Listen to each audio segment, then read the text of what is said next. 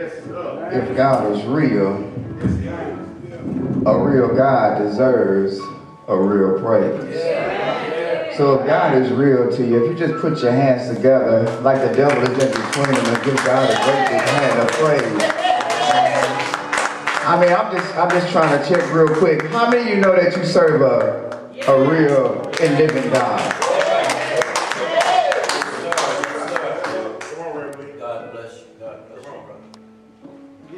Your kingdom come. Your will be done. Lord, you are real. For I feel you deep down in my soul. Lord, show us your glory today. Lord, throw your weight around. I pray, God, for miracles, signs, and wonders that they may follow your people, God. Right now, Father God, we pray, Lord, that you will remove the spiritual cataracts off our eyes today and reveal to us your true and living word. I pray, Lord, that you will be with this service and be with these your people. In Jesus' name, amen. This is the day that the Lord has made. And we choose to rejoice and be glad in it. Let me greet you in the love of the Lord Jesus Christ. I want to thank, thank Pastor Hart for extending this invitation for us to come and to share the gospel of Jesus Christ with the Little Providence church family. It's a blessing to be here. Now, this is my third time here at the church, and it's a beautiful place with beautiful people. And I'm honored to bring the word today, even under the circumstances and limitations. God is still good. Now, I may be a stranger to you, and you may be a stranger to me. But if we all know the Lord Jesus Christ, we know that we are all family. If it's your custom to stand, I want to summon your senses and invite your intellect to the book of Genesis. Genesis chapter 7, verse number 16. Genesis is one of the hardest books of the Bible to find. Some theologians said it's not Genesis, but it's Genesis. Genesis chapter 7, verse number 16. There the Holy Spirit has highlighted for us in this context of Scripture. And they that went in, went in male and female of all flesh. And God commanded him, and the Lord shut him in. You may be seated. I want to tag this text. I'm with him. I'm with him. The 2001 Daytona 500 was televised, and it was estimated that approximately 7 million people witnessed this particular NASCAR race. Unfortunately, to the dismays of the viewers in the world, that was the day when noted and celebrated and accomplished and respected race car driver Dale Earnhardt lost his life.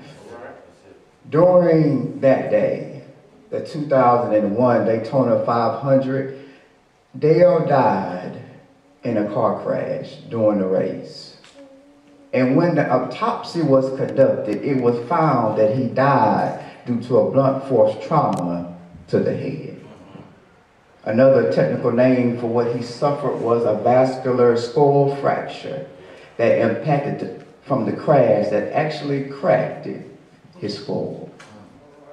And he was dead, but the subsequent investigation that followed the death of Dale Earnhardt revealed something that was critical to the accident. It was noted that Dale chose, and even some suggested, that he refused to wear what I call a HANS device. It's a neck and head device that's designed to stabilize the neck and the skeletal system even while driving. So you will be there will be some stabilization of the neck during or in the event of an unfortunate crash. Dale said he didn't want to wear the HANS device because it restricted his movement. And because he didn't want to wear the device that restricted his movement, it caused him his life. Several months after that, NASCAR immediately made it mandatory for all the drivers to wear HANS device. And 10 years after Dale's death, NASCAR did not have one fatal driver and did not have one to die from a blunt force trauma to the head because of that particular device. It somehow suggests to us that Dale Earnhardt unfortunately teaches us that there are some things that restrict you that are designed to save you. Hmm. It's like these masks we have on. It's like this social distancing. Uh-huh. It's like washing our hands constantly and using hand sanitizer. These are the things that are designed to restrict you with the intent to save you. That's why most people don't embrace Christianity.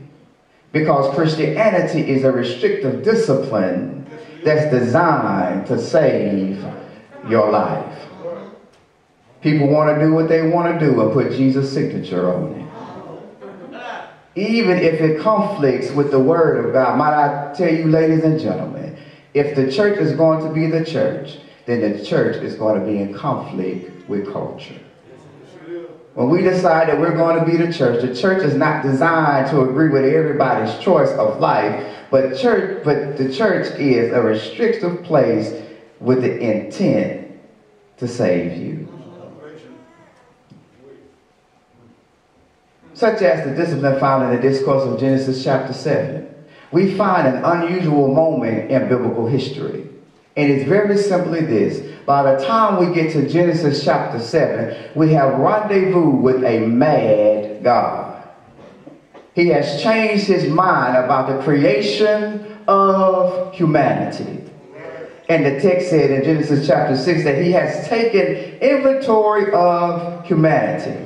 And the finding of his report was that humanity, ladies and gentlemen, was wicked from their imaginations, wicked from their thoughts. And he resolved to destroy all flesh. And we found God in the midst of his expression of his own wrath, and a glimmer of hope shines to us in verse 8 of Genesis chapter 6. And the Bible said, And Noah found grace in the eyes of the Lord. Let me put a quarter in a meter and park here and tell you theologically that simply means that Noah should have died with everybody else. Let me try this one more time. If the Lord had not looked at Noah through the lens of grace, then Noah would have just been as guilty as everybody else who died in the flood. And it points, ladies and gentlemen, to the principle of first mention when grace first showed up in the Bible in Genesis chapter 6, verse 8, how when we are conducting a theological investigation, we must use the first the principle of first mention to see where a topic or a subject first showed up, to see if it remains the same or if it develops or if it evolved in biblical history. The first thing we learn, ladies and gentlemen, is that favor is not unmerited favor. The first thing we learned about grace is that that grace is God's choice of self-expression. Grace is God looking at somebody who doesn't deserve to be looked at and decides to express himself. I can't get no help in here. God's grace is a way of expressing his own self despite of what he's looking at, despite of who he's looking at, despite of what he's looking at. In the context of God's wrath, we have an accurate picture of God's grace. He has decided to destroy everything, and Noah is a part of the destroyed group. Until God looks at him through the lens of his own grace. Therefore, he picked Noah not because Noah was holy, not because Noah was righteous, not because Noah was blameless. He picked Noah by his own grace. And he said, Sir, I'm going to anoint you. I'm going to assign to you the, to be the architect of the ark. In Genesis chapter 6, God gives Noah the make, the measurements, and the material for the ark. And tells him, I need you to build the ark. I need you to build and preach. And while you're preaching, preach, it's going to rain. And all you need to do is build and preach. Here, ladies and gentlemen, is where we backdoor the passage to share with us how God expresses himself when he decides to do what we don't deserve. And then we get to go eat some gula gula later on today. This text is tailored to teach us about the resolution of the ark. Catch this, ladies and gentlemen, that God has decided to destroy humanity through a flood. But after he decides to destroy humanity through a flood, God calls Noah he gives Noah an ark. He gives Noah a ship through which he through which he survived the storm.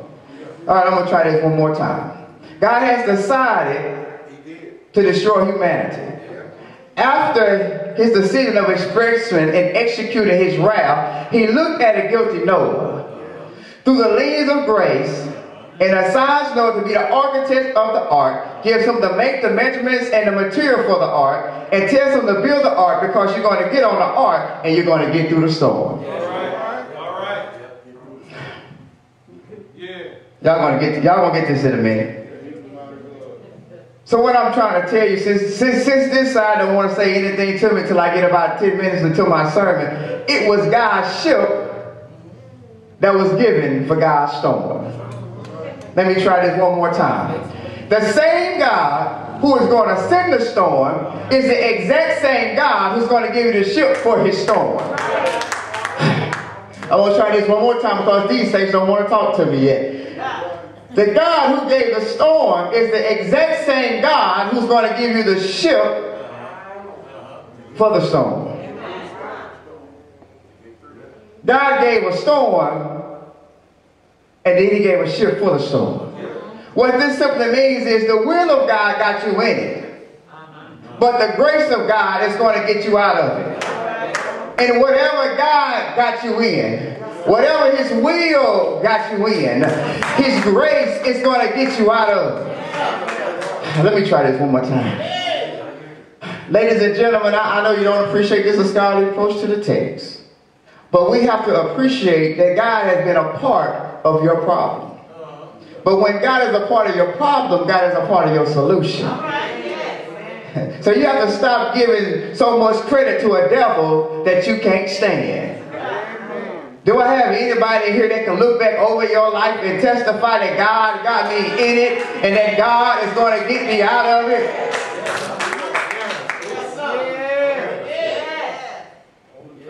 God always have a ship for a storm he's sending your way. Which means, church, is confirmation that the solution is older than the problem. Some of y'all still sleep. God didn't wait until the storm to send a ship. Uh-huh. he sent the ship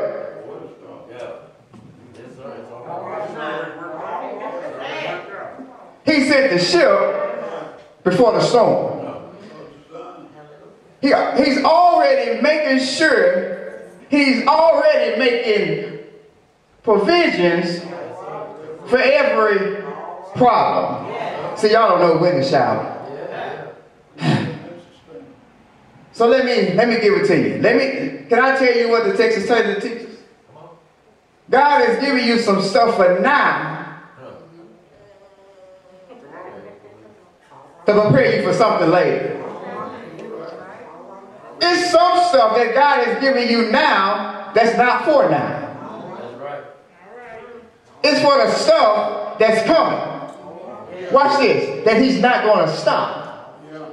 But He's going to give you a ship to get through with.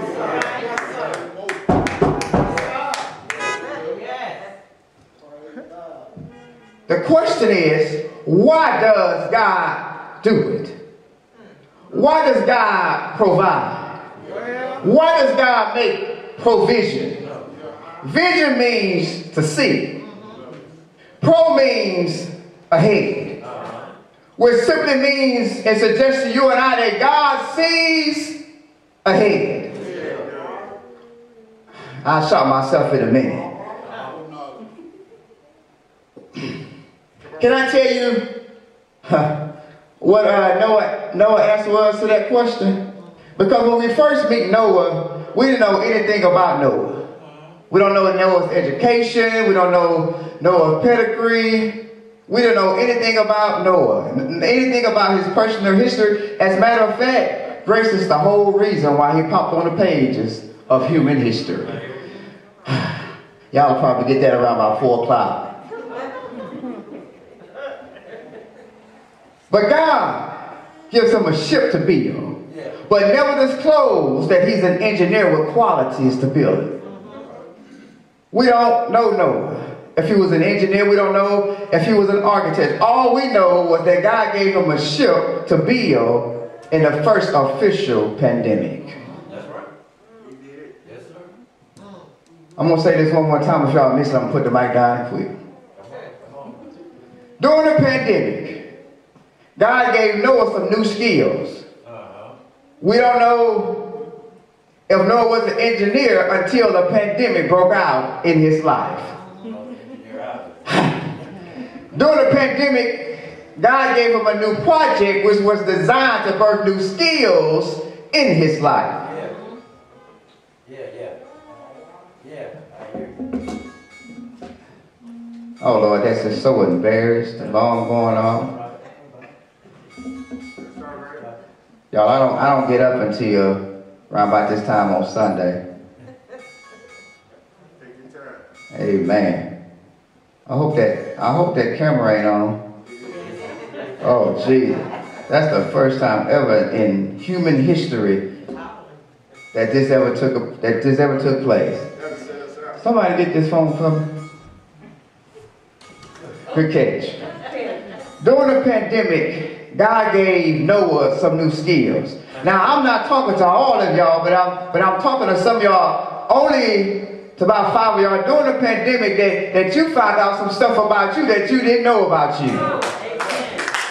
You, you didn't you didn't know that, that that you was birthing new skills out of you. You didn't know that you can pray this much. You didn't know that you can pray this long. You didn't know that you had a business inside of you until a crisis hit. You didn't know the creativity that was in you until a crisis hit because God will give you an assignment that's designed to birth new skills out of you. God didn't give a book before the pandemic started. But you birthed something. It was designed to give him a new ability that he had not had prior to the pandemic. Yeah. Yeah. Here, here's the matter, ladies, ladies and gentlemen. The purpose for the ark for Noah was for, for him to have a way to get through God's problem. Yeah. It was God's ship during God's storm for God's man to birth new abilities that we didn't know nothing about. Watch out. I hear you. All right, y'all need to be y'all to be real quiet on this on this next point because not only the text is not teaching us about the resolution of the ark, but the text also teaches us the reality of the ark. Come on. Come on. Come on. Look at your neighbor, say, pay close attention to the math. In Genesis chapter 7, in verses 11 through 13, the Bible says that Noah, his three sons, his wife, and their three wives got on the ark the same day it started. And the text gives us a date the text gives us a date that the storm, that when the storm started on. It started on 217. And on our calendar, that's February the 17th. And on the Hebrew calendar, it's May 17th. Because in the Hebrew calendar, the first month of the year is March. And they got on the boat on May the 17th, the same day. The storm started. And when they got off the boat on Genesis chapter 8, he gets off the boat, and when he gets on the boat, he was 600 years old. When he gets off the boat, he was 601. And the Bible says that he got off of the boat on 217 of the next year. So if you do the math of these dates and know an age, they were on the ark for one year and 10 days. He got on 600. He got off at 601. He got on on 217. He got off on 227 of the next year. He had a birthday on the ark. They've been on the ark for one year and 10 days. Do y'all know what that means? That means that some days the ark stunk. Since some of y'all asleep, I'm going to try this one more time. It's animals on the ark. There's no bathroom on the ark. But they can't get off even a sticky ship will save you. I hear you. I hear you, Doc. I hear you. I hear you. Ladies and gentlemen, God sent me in this church to tell you to take your mouth off your church because some days the church stinks, but that same stinky church is saving you from a flood. Do I have anybody in here that can testify? I shall not let nothing separate me from the love of God. I'm in church, I'm not leaving church, and some days it stink on this church, but the same stinking church is saving my life. Let me tell you this since I'm here. You have to be careful about talking about your church. Because animals are not the only one who have to maneuver. You have to get rid of your own way. So the stink that you're calling out of somebody else might just be your stink. Oh, y'all making me work too hard. The text says it's animals on here. It's a female, it's a male of all animals. They've been on here for a year and 10 days. And some days, a stinky ship, you got a choice. If the ship stink, you got a choice. The, the waste of the flood or the waters of the flood. And nobody survived the second option.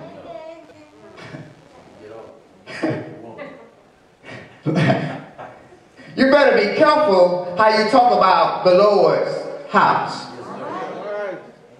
You better be careful how you talk about God's people. Because I'm not the only one who has the potential to stink. If the truth be told, a matter of fact, the Bible said all have sinned and come short of the glory of God. But thanks be unto God that God will use sticky situations to keep you alive. That's the reality of the ship. Can I tell you something about God? God is perfect. The church is not. And the moment you join the church, the minute it became imperfect. I'm glad that we serve a God who knows how to do perfect things with imperfect people. I, I got rewind in my mind. I'm so glad that I serve a perfect God who know how to use imperfect things to do perfect things with imperfect people.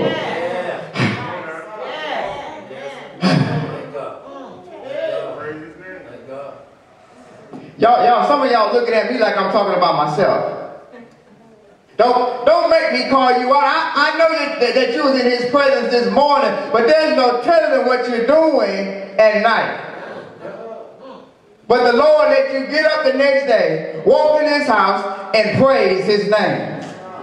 You better be thankful that he let you survive the waters of the flood because of the stinky ship. Now look, look, look. I know, I know. Here it is. It for all you people right here that's that's struggling for church, struggling with church hurt? I know you don't want to go back to that church. I know they, I know they've been treating you bad. But guess what? That's the reality of being on a stinky ship. It's still saving your life. Can, can I, can I just be honest with y'all? You got scholarships because of the church. You got jobs because of the church. The church is the only place that will let people do anything that they're not qualified to do. Oh, I came to preach. You don't have an education, but the church is the only place that you can carry a title.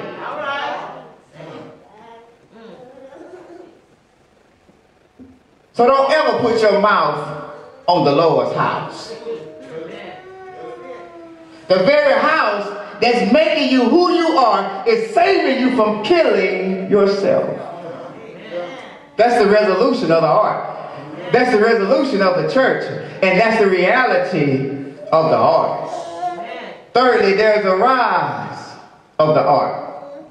Ladies and gentlemen, God was mad and sweet at the same time. Can I prove it to you? In Genesis chapter 6, when he was giving him the make, the measurements, and the material for the ark, he particularly told Noah, he said, Hey Noah, build the ark 30 cubits high. Build the ark 30 cubits high. In Genesis, Genesis 6, when he opens up the floodgates of heaven, the Bible said the water rose 15 cubits high. Yeah, yeah, yeah.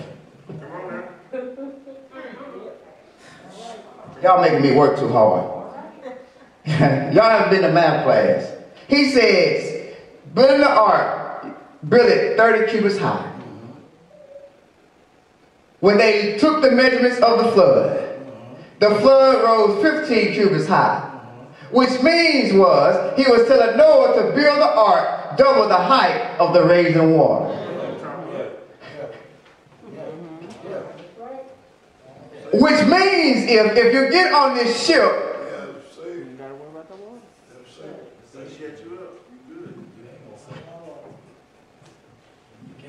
Oh, Lord mercy. You can't die. You won't sink. God said, I'm going to use the storm to take you higher. Okay, I'm done. I'm done. I'm done. I'm done. Can I help y'all? When the storm was over in Genesis 8, the Bible said in verse 5, when the storm was over, they landed on Mount Everest. Okay, y'all still asleep. When the storm started, they was on the ground. When the storm was over, they landed on Mount Everest.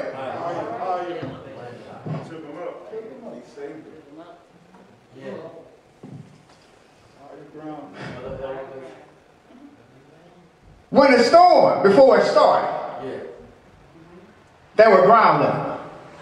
But by the time the storm ended, they were on the mountain. Which means, ladies and gentlemen, God will not stop your storm because He intended for your storm to elevate you.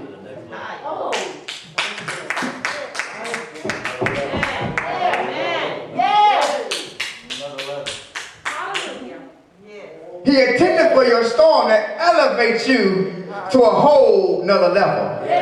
That's why you can't pray your storm away because your storm is on an assignment to lift you to a higher place.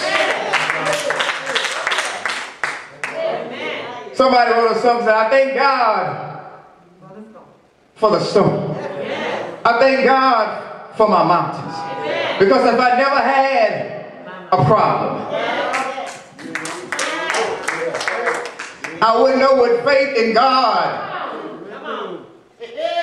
Come on now. Yes, Lord. Come on, Reverend. Come on, Reverend. Yes, Lord. Ooh, Jesus.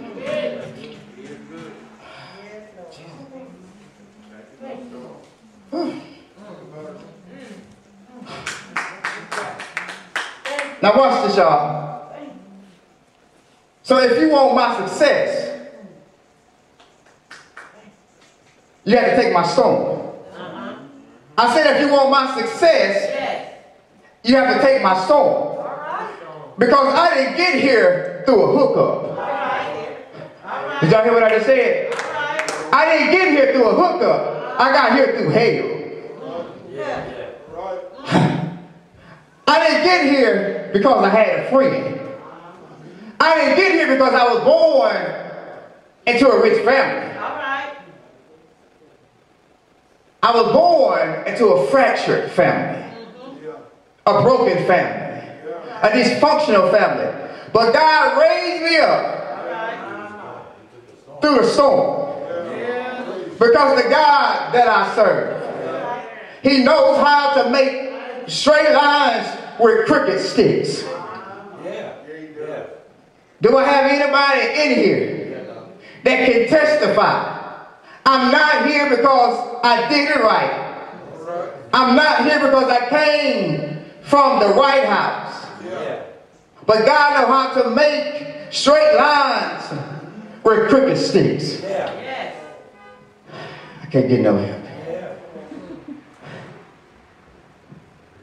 Thank you for having me. Ladies and gentlemen, the reality of the storm was they intend to elevate you. But church, can I just tell you this and I'm going on my seat? I'm going on my seat when I tell you this.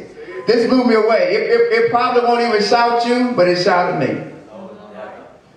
Noah and, it, Noah and his family are on the boat. It's a sticky ship, but it's keeping them alive.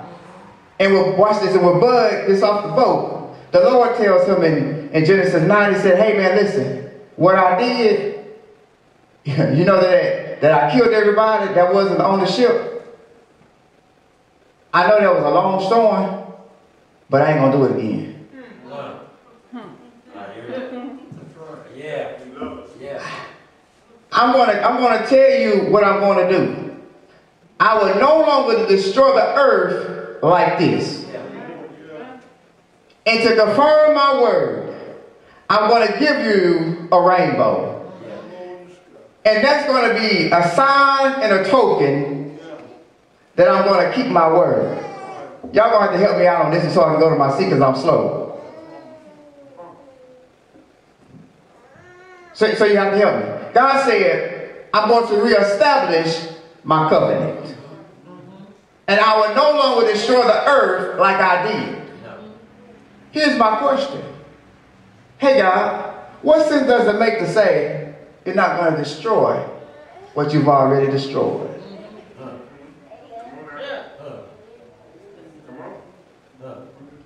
What are you talking about? Nobody is left to destroy again. So you're saying you're not going to destroy it again, and there is nobody here to destroy it again. So what are you talking about? Ladies and gentlemen, when God makes that covenant to destroy the earth, he always had in mind to start it back again. Which means, church, Noah survived the storm because he was called to start something. Yeah. Yeah. Yeah. Come on now. We do begin. Yeah. Can I be nosy today? Can I tell you the last thing you survived, you was meant to survive it because he called you to start something? Huh. The reason you're not dead yet Yeah. is because there's something else that you have to do for God. Yes. And the reason why you survived was not because that, that you was good, but that God had a starter assignment on your life. Here it is, ladies and gentlemen. You were surviving something because God was about to start something that you couldn't die from until God started it. The Bible said that he that has begun a good work in you. The Bible said that he's faithful to complete it. He's faithful to perform it. So in other words, what I'm saying, beloved, what I'm saying, ladies and gentlemen, that God has a starter assignment on your life, and that's why the enemy can take you out. Touch your neighbor and say, I got a starter assignment on my life. God, let's go. So you were kept from something because you was kept for something. Yeah, Let me say that again. I got to rewind in my mind. yeah. You were kept from something because you were kept. For something. Yeah. Y'all being real spiritual. I, I know y'all being real spiritual. For real. For real. Some of y'all sitting tight booty. Y'all, y'all, y'all know how to read y'all Bible. The reason why there is a male and female because he already had the assignment for them to reproduce. And they're going to start something new for God. Ladies and gentlemen, you can't start something with just men. Amen. Amen. I wish this mic blew a little louder. You can't start something new with just women. Amen. We have to come together and do what God has called us to do. So we can start something new. And here it is. Verse 16. Verse 16 says, And that that went in, went in, male and female, of every living kind, and the Lord shut him in. Apparently, I didn't go to English class. They that went in, that's just in the spirit, went in, male and female, of every kind. But verse 16 says, and the Lord shut him in. I'm going to try this one more time. It's an apparent inconsistency of plurality and singularities of the nouns because they are on the boat. But the Lord shut him in on the boat. I'm trying to figure out why you didn't include they in the shut in. I didn't include they in the shut in, God said, because they is not who I got the covenant with.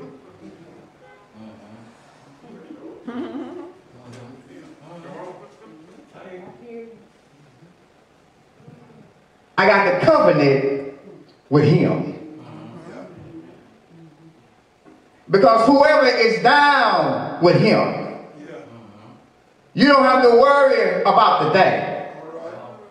Because if you're down with him, you're covered under him. I'm going to try this one more time. He was wounded for my transgression. He was bruised for my iniquities. The chastisement of my peace was upon him, and by his stripes we are healed. I'm waiting on the day so I can go to my seat. I said, I'm waiting on the day to get happy because you're covered by him. I said, I'm waiting to go to my seat. And I'm waiting for the day to get happy that you're covered by him. Is there anybody here at Little Providence Baptist Church? You know that you're covered under him. Touch your neighbor and say, I am with him. I'm with him. Go to home one more time and say, I am with him. Come on and blow the horn one more time and say, I am. I am with him. Yeah. He's with me. Ah. And he is, Yeah. And he is with me. Yes. Who is that him? Can I help y'all? John chapter 1 verse 3 says, All things were made by him, and with him was not anything made that was made. John chapter 3 verse 16 he says, For God so loved the world that he gave his only begotten Son, that whosoever believeth in him should not perish but have everlasting life. John chapter 4 verse 24 says, God is a spirit. Yeah. And they that worship him must worship him in spirit and in truth. So the question is, who is that him? It was him that went out on Calvary. It was him who they speared in his side and put nails in his hand. It was him that they put a crown of thorns on his head. It was him that they put the nails in his feet. It was him that they buried in another man's tomb. It was him that went down to preach a revival in hell. But Sunday morning, he got up with all power in his hand. It was him. Let's touch your neighbor and say, I'm with him. I'm with him. Now watch this. Despite of, I'm done. Despite of you choosing not to be with him, God has decided that I'm going to be with you.